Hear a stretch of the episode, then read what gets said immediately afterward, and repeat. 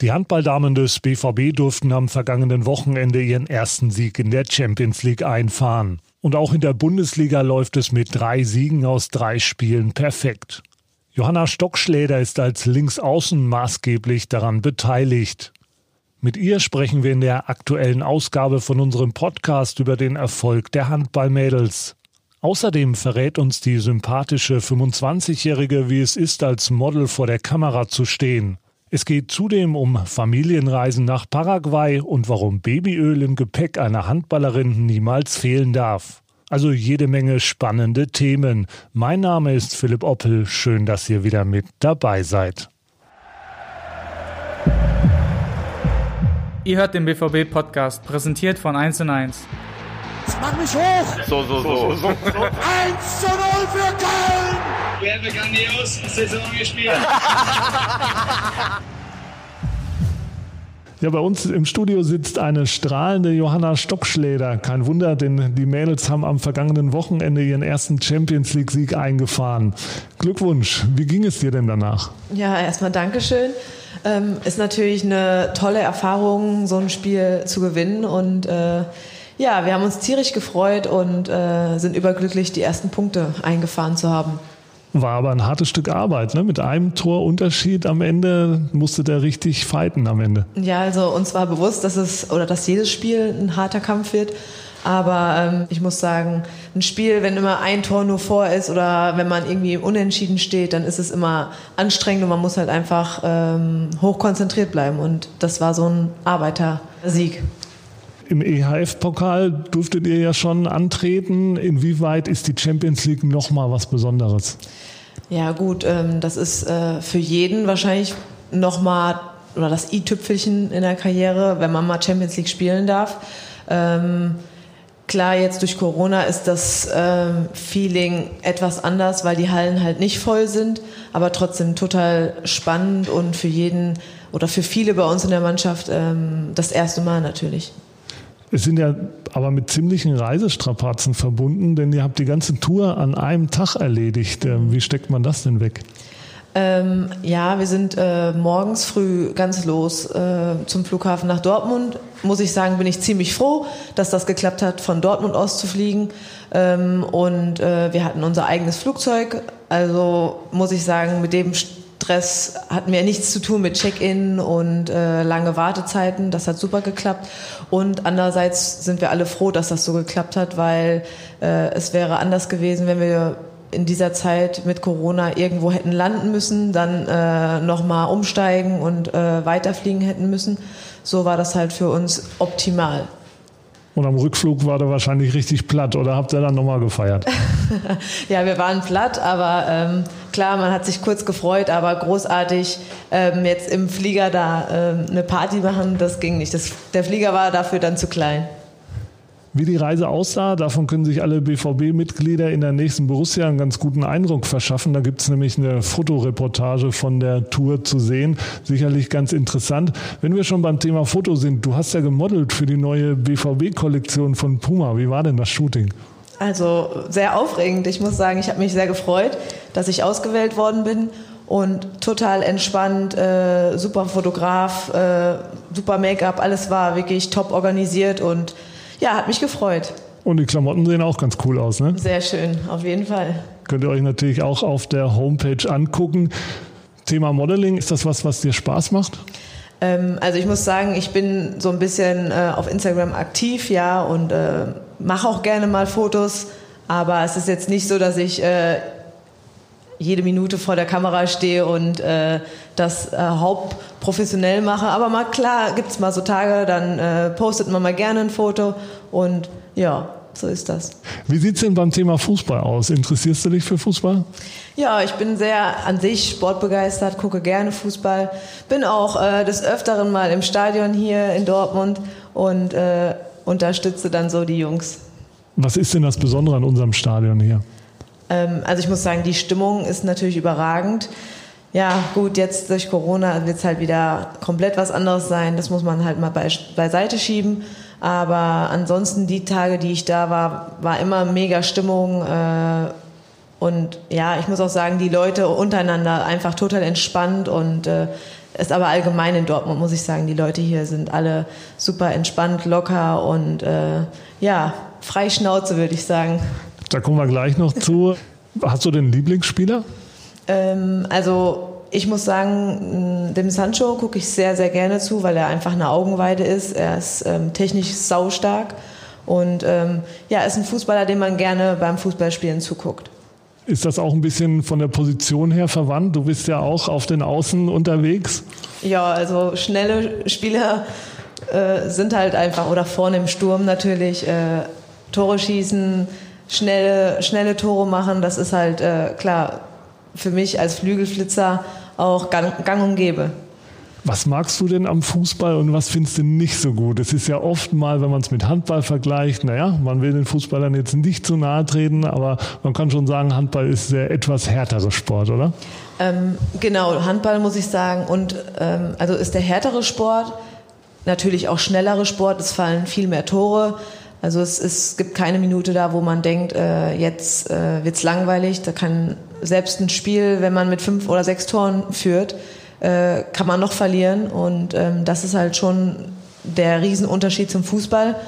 Ähm, ja, und ich muss sagen, äh, bei uns im Handball ist es schon so, dass nicht so viel diskutiert werden darf wie im Fußball, ähm, weil bei uns ist es schon so, dass äh, die Schiris einen schneller zurechtweisen. Also es ist im Fußball schon ein Unterschied zum Handball. Also im, Handball, im Fußball darfst du schon mit dem äh, Schiedsrichter mal diskutieren und auch mal, äh, wenn du nicht einverstanden bist, auch mal äh, mit dem Schiri kurz darüber oder kurz reden oder auch mal brüllen. Das ist beim Handball nicht so. Im Handball ist es schon so, da der Schiri, wenn er was pfeift, dann ist, ist es so und da wird auch bei uns nicht diskutiert. Ist dir schon mal passiert, dass du ein bisschen diskutiert hast und dann irgendwie bestraft wurdest vom Schiri? Mm, nee, das muss ich sagen. Ich bin eher dann, ich nehme das dann hin. Aber so als Außenspielerin ist es auch eher selten, dass man da irgendwie ähm, zwei, also man bekommt nicht so oft eine zwei Minute wie zum Beispiel ein Spieler in, im Innenblock. Das ist halt einfach so. Und es wird bei uns auch äh, bestraft, kostet, wenn wir ähm, mit dem Schiri diskutieren. Dann kriegen wir in der Mannschaftskasse haben wir einen Strafenkatalog, das kostet. Darf man da verraten, wer da führend ist bei euch? Jetzt mit diskutieren oder so, muss ich sagen, da sind wir alle, wissen wir, sind wir diszipliniert und wissen, das äh, gibt nichts. Das spricht ja für eure Truppe. Nochmal kurz auf die Härte des Handballs ähm, zurückzukommen. In welchem Bereich müsst ihr denn am meisten einstecken oder kommt das auch wieder auf die Position an? Ähm, ja, ich muss schon sagen, unsere ähm, Innenblockverteidiger und auch, muss ich sagen, die Zweier, die müssen schon sehr viel ähm, arbeiten sehr viel Körper, haben sehr viel Körperkontakt. Da steht der Kreis meistens und es ist schon immer ein, ein, harter Kampf. Wir Außenspieler sind dafür da, um zu versuchen, die Bälle zu klauen, vielleicht dann auch mal, wenn es hart auf hart kommt, auszuhelfen, äh, reinzuschieben. Aber bei uns ist es schon so, wir sind mehr so die, die ähm, Flinken, die versuchen, Bälle zu klauen und ein bisschen zu spekulieren, sage ich mal so. Ja, und im Angriff natürlich, die Kreisläufer sind im Handball leider die Ärmsten, weil die stehen ja ständig da am Kreis und haben, kriegen einen Ellenbogen in die, in die Seite, ständiger Kampf. Also muss man sagen, da haben die den härtesten Job. Was ich immer sehr interessant finde, ihr reibt euch ja die Hände vor dem Spiel oder vor dem Training immer mit Harz ein. Vielleicht kann man das nochmal für alle erklären, die mit Handball jetzt nicht so firm sind. Warum macht ihr das? Ähm, ja, wir nehmen Harz einfach dafür, dass wir besseren Grip haben, dass wir den Ball besser fassen können. Ähm, durch das Harz klebt er, äh, klebt er natürlich an der Hand oder ist er einfacher zu fangen. Man kann viel besser ja, den Ball mal drehen. Also so ein Dreher von außen macht man dann mal gerne. Dann kommt er auf den Boden auf und dreht sich dann nochmal rein. Das ist halt ohne Harz nicht möglich. Ähm, aber hauptsächlich ist es wegen dem Grip. Ich kann mir vorstellen, das Zeug hängt ja dann auch überall. Wie kriegt man das dann wieder raus? Ja, also ja, die Trikots sehen dementsprechend aus, komplett zerklebt. Äh, oft auch klebt, klebt das T-Shirt irgendwie aneinander oder das ist, ist schon eine Sauerei, muss man sagen. Ähm, an den Händen machen wir es halt so, dass wir Babyöl haben und das wird dann, äh, haben wir eine Tasche, da macht man es auf die Hände, reibt sich ein und dann ähm, ja, geht es halt weg von den Händen. Ähm, am Trikot muss ich sagen, äh, Waschmaschine hoffen, dass es äh, rausgeht, aber mit der Zeit und auch wirklich während der Saison merkt man einfach, dass das Trikot einfach voll mit Harz ist. Nach der Saison wird es auch nicht mehr verwendet. Also es ist dann schwierig. Aber das heißt, Babyöl müsst ihr immer dabei haben, das ist immer im Gepäck. Genau, Babyöl ist immer bei uns äh, in der Tasche und äh, einfach direkt nach dem Spiel ist es das Erste, was wir machen, glaube ich. Wir rennen zu, dem, zu, der, zu der Tasche und ähm, nehmen das Babyöl, damit das Harz von den Händen ist, weggeht. Ja, weil man muss sich das ja so vorstellen, jeder, der mal an einem Baum gepackt hat und auch nur so einen Tropfen erwischt hat, weiß ja, wie klebrig das Zeug ist und ihr reibt euch bewusst damit ein. Also das ist schon dann wahrscheinlich einiges, was da an den Händen ist. Jetzt wollen wir natürlich privat auch ein bisschen was über dich erfahren. Was ich ganz spannend finde, du arbeitest nebenbei noch im Knappschaftskrankenhaus. Was machst du denn da genau? Ja, also ich bin äh, im Knappschaftskrankenhaus. Viele würden äh, hier aus Dortmund dazu Knappi sagen. Ähm, ich arbeite da im Büro, zwölf Stunden die Woche. Das ist, ähm, man nennt das Kodierfachkraft oder auch Fallbegleiterin. Das ist dann, also ich bin dafür zuständig im Prinzip ähm, alles, was im Krankenhaus an Aufwand äh, anfällt, wird dann in Codes verschlüsselt und das wird dann im Prinzip mit der Krankenkasse irgendwann abgerechnet. Und äh, das ist meine Aufgabe und äh, da bin ich halt zwölf Stunden, bin da relativ flexibel. Also da muss ich sagen, bin ich dem oder meinem Arbeitgeber auch sehr dankbar. Ähm, ich kann frei entscheiden, wie ich die Stunden ähm, einteile. Also angenommen, ich arbeite sechs Stunden am Tag, dann gehe ich montags, wenn oder wenn es sonntags ein Champions League Spiel war, dann kann ich auch mal sagen, montags passt jetzt nicht. Dann gehe ich dienstags und habe dann meine Stempeluhr und äh, arbeite dann die sechs Stunden. Du müsstest das ja nicht unbedingt machen. Die meisten bei euch sind ja Vollprofis. Ähm, warum machst du es trotzdem und wie bekommst du das so unter einen Hut mit dem vielen Training?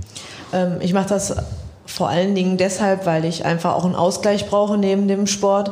Also es ist zwar so klar, wir trainieren zweimal am Tag, aber es ist ja doch schon noch Zeit dazwischen. Und wenn ich jetzt jeden Tag ähm, nur zu Hause sitzen würde, dann äh, weiß ich nicht, ich brauche halt einfach irgendwas. Einfach nur, um den Kopf auch mal anzustrengen. Und ähm, meistens mache ich es so, dass ich montags und mittwochs arbeiten gehe. Dann habe ich nämlich morgens Krafttraining, die zwei Krafteinheiten, also montags, mittwochs. Und dann gehe ich nach dem Krafttraining ähm, zur Arbeit, arbeite dann die sechs Stunden und bin dann meistens so gegen 16 Uhr zu Hause, habe dann nochmal eine Stunde für mich und dann geht es los zum, zum nächsten Training. sind zwei Tage, die anstrengend sind, aber muss ich sagen, ist jetzt nicht verkehrt, weil für den Kopf ist es auch mal ganz schön. Für die absoluten Fußballfachleute, wenn die Knappschaftskrankenhaus hören, dann klingelt sofort was, weil da kommen meistens die Fußballer zum Medizincheck hin, wenn die nach Dortmund kommen. Ist dir da denn schon mal einer über den Weg gelaufen? Also ich habe da schon mal ein, zwei Autos vorbeifahren sehen, aber es ist jetzt nicht so, dass man da dann im, oder im Kontakt mit den Fußballern ist, sondern ich sitze auch in einem anderen Gebäude. Also es ist jetzt nicht direkt im Krankenhaus, sondern ähm, am Breierspfad sind noch verschiedene andere Gebäude und da sitze ich dann. Was ich auch sehr spannend finde, du hast vier Schwestern. Alle nicht ganz so weit auseinander vom Alter her. Also mit deiner Mutter sind es insgesamt sechs Mädels oder waren es früher zu Hause? Das war für deinen Vater vielleicht auch nicht immer ganz so einfach, oder? Also mein Papa oder mein Vater, der sagt heute, ähm, dass er ganz froh ist, nur Mädels zu haben, weil er hätte ganz schöne Bedenken gehabt, wenn einer von uns ein Junge geworden wäre und dann so geworden wäre wie er, weil dann hätte er keine ruhige Nacht gehabt. Aber gut, ähm, er ist ganz froh, war immer Remi Demi bei uns zu Hause und äh, ja, da musste er durch. Weil es kommt ja noch dazu, äh, alle Frauen bei euch haben ja südamerikanisches Temperament. Deine Mutter kommt aus Paraguay. Wie macht sie das bei dir bemerkbar, dieses südamerikanische? Das, ich, ich muss, muss ehrlich zugeben, also ich bin mehr, ich komme mehr nach meinem Vater, also ähm, mehr die deutsche Seite. Ich habe meine anderen, meine anderen Schwestern sehen schon ein bisschen mehr südländisch aus. Ähm, ich glaube nicht, dass wenn jemand mich sieht, direkt sagt, ah, das ist eine, äh, oder sie kommt aus Paraguay aber ich muss sagen, wenn manchmal so bei äh, sechs Frauen das südländische Temperament rauskam, dann muss ich sagen, ist es nicht ganz so einfach für meinen Vater gewesen. Wer ist denn so die temperamentvollste von den Frauen bei euch zu Hause? Ich würde sagen, meine Mutter und äh, gefolgt von meiner älteren Schwester, ja. Aber hält sich alles in Grenzen und ist, ist ja auch was Schönes. Warst du denn schon mal in Paraguay? Ja, ich war schon äh, siebenmal war ich schon in Paraguay. Wir sind früher immer mit der Familie in den Sommerferien, wenn wir sechs Wochen Sommerferien haben, hatten, sind wir immer ähm, sechs Wochen nach Paraguay geflogen und haben dort dann die Familie besucht. ist ja auch eher ein außergewöhnliches Ziel. An Südamerika denken die meisten vielleicht an Brasilien oder Argentinien. Paraguay ist eher so ein kleineres Land im, äh, in der Mitte des Kontinents. Ähm, was hat dich daran beeindruckt?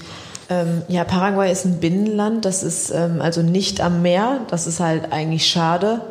Ähm, aber wir sind auch nie nach Paraguay geflogen, um groß Urlaub zu machen, sondern oder rumzureisen, sondern wirklich, um ähm, dort die Familie zu besuchen.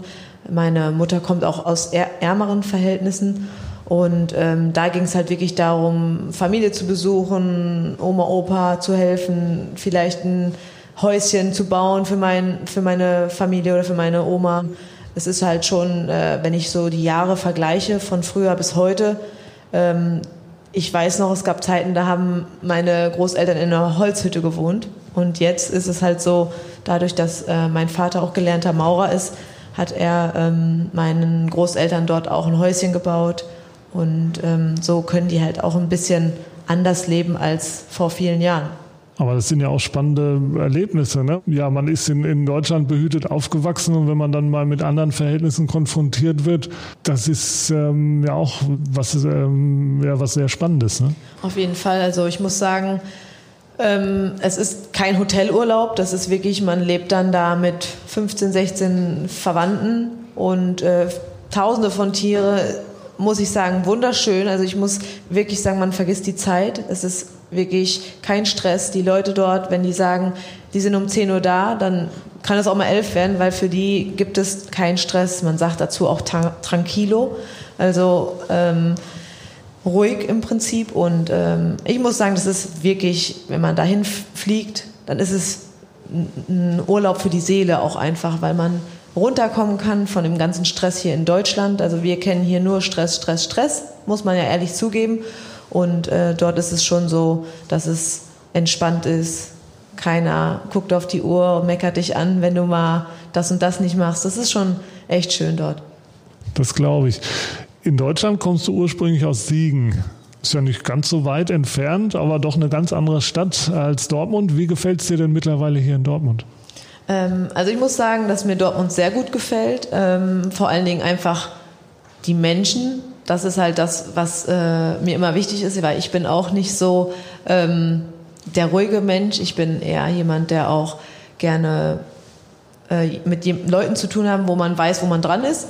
Und ich finde, hier ist das ganz schön, dass die Menschen offen und ehrlich sind. Ähm, hier wird direkt geduzt, muss ich sagen. Das ist äh, kenne ich so gar nicht. Geht man in die Bäckerei, man wird direkt mit Du angesprochen, finde ich wirklich schön und äh, super persönlich. Und ich muss auch sagen, ja klar, ich komme aus Siegen, es ist auch meine Heimat, aber es ist schon schön, Dortmund, man hat hier den Phoenixsee, man kann hier schon an schönen Ecken auch laufen gehen, Westfalenpark, also ist schon schön und man hat halt die Stadt hier zum Shoppen für uns Frauen auch mal ganz gut. ja. Es ist ja deine vierte Saison mittlerweile schon. Das heißt, du bist eine der Spielerinnen, die wirklich schon sehr lange da ist. Was waren denn bisher so die schönsten Erlebnisse? Also eigentlich das Schönste, was ich hier erlebte, war, dass wir den EHF, äh, die Teilnahme am EHF Cup äh, geschafft haben und vor allen Dingen aber auch klar Champions League Platz gesichert, auch wenn es halt blöd war mit mit dem, äh, dass wir kein deutscher Meister geworden sind. Wäre das natürlich das i-Tüpfelchen gewesen, aber ähm, müssen wir halt dann jetzt diese Saison angreifen. Da vielleicht auch für alle nochmal, die das nicht mitgekriegt haben. Also ihr wart bei Saisonabbruch zum Zeitpunkt des Saisonabbruchs äh, Erster in der Tabelle. Bei den Männern war es so, da wurde die Saison auch abgebrochen, da wurde ein Meister gekürt, bei den Damen leider nicht. Das hat natürlich für großen Frust gesorgt, verständlicherweise. Aber ich denke, mittlerweile habt ihr das Thema auch abgehakt, ne? oder? Ja, auf jeden Fall. Das ist äh, Schnee von gestern. Natürlich hat man sich da am Anfang geärgert. Aber das Thema ist durch und müssen wir jetzt einfach nach vorne schauen und hoffen, dass diese Saison einfach besser wird. Wenn man jetzt eure Mannschaft anguckt, was da auffällt, ihr habt eine sehr, sehr große holländische Fraktion. Jetzt ist es zufällig so, dass in dieser Woche Deutschland gegen Holland ähm, im Ländervergleich antritt. Gab es da ein bisschen Sticheleien im Vorfeld? Hast du da was mitgekriegt? Also so habe ich nichts mitbekommen. Also ich denke, dass das auch nicht ähm, so stattgefunden hat. Also ich glaube, dass sich die Mädels freuen. Ähm, also auch alle anderen Mädels sich freuen, auch mal wieder unter den holländischen Mädels zu sein, weil durch Corona war halt echt nicht die Möglichkeit, dass man sich mal sieht. Auch die Spielerinnen, die in anderen Ländern spielen, äh, war ja nicht so ganz klar, ob die alle ähm, anreisen dürfen. Und ich glaube, dass einfach jeder froh ist, auch mal wieder mit den anderen eigenen Mädels zu sein. Du bist mittlerweile auch im erweiterten Kreis der Nationalmannschaft. Ähm, in diesem Fall zum Glück für uns noch nicht eingeladen worden, sonst könnten wir jetzt nicht hier sitzen. Nee, aber Spaß beiseite. Wir hoffen natürlich, dass es bald mal der Fall sein wird. Was würde dir das denn bedeuten, wenn du im Nationaltrikot auflaufen darfst? Ja, das ist auf jeden Fall ähm, so mein Kindheitstraum natürlich gewesen. Und äh, wenn ich das natürlich schaffen würde, dann ähm, wäre ich überglücklich und ähm, das möchte ja jeder irgendwann in seiner sportlichen Laufbahn sagen können, dass man mal für Deutschland gespielt hat. Ne? Deine Statistiken in dieser Saison können sich auf jeden Fall sehen lassen. Also von daher bist du schon mal auf einem guten Weg. Ich glaube, zwölf Tore in drei Ligaspielen. Wie bist du bisher zufrieden, was die Bundesliga angeht? Also ich muss sagen, wir als Mannschaft haben jetzt alle drei Spiele in der Bundesliga ähm, souverän abgeschlossen und ich muss sagen, also ich bin positiv. Klar gibt's, werden, werden auch Spiele kommen, die mal nicht so einfach sein werden. Ähm, aber ich muss sagen, die drei Spiele, die wir jetzt hatten, haben wir als Team souverän gemeistert. Und ähm, ja, da kann man auch jetzt nichts, nicht meckern. Wer wären so eure oder wer sind diese Saison eure härtesten Konkurrenten? Also klar, man muss jedes Spiel ernst nehmen, ähm, aber die härtesten Konkurrenten sind Bietigheim, Thüringen, Metzingen, das sind die Gegner, die wir auf jeden Fall, ähm, ja, wo man immer hellwach sein muss. Aber wie gesagt, jedes Spiel ist wichtig. Man muss jedes Spiel ernst nehmen. Äh, wenn man unter, etwas unterschätzt, dann kann auch mal das anders laufen als gedacht. Ne? Wir hoffen auf jeden Fall, dass ihr auf jeden Fall die Saison zu Ende spielen könnt, dass sie nicht unterbrochen wird wie letztes Jahr und dass ihr euer großes Ziel am Ende erreicht, dass ihr ganz oben steht. Und natürlich wünschen wir auch dir alles Gute für die Zukunft. Schön, dass du hier warst. Ja, ich bedanke mich auch. Es war schön. Danke. Das war schon wieder. Hat's euch gefallen? Dann abonniert doch unseren Podcast bei dieser, Spotify, Apple oder Google und schickt uns eure Kommentare an podcast.bvb.de. Danke und bis bald.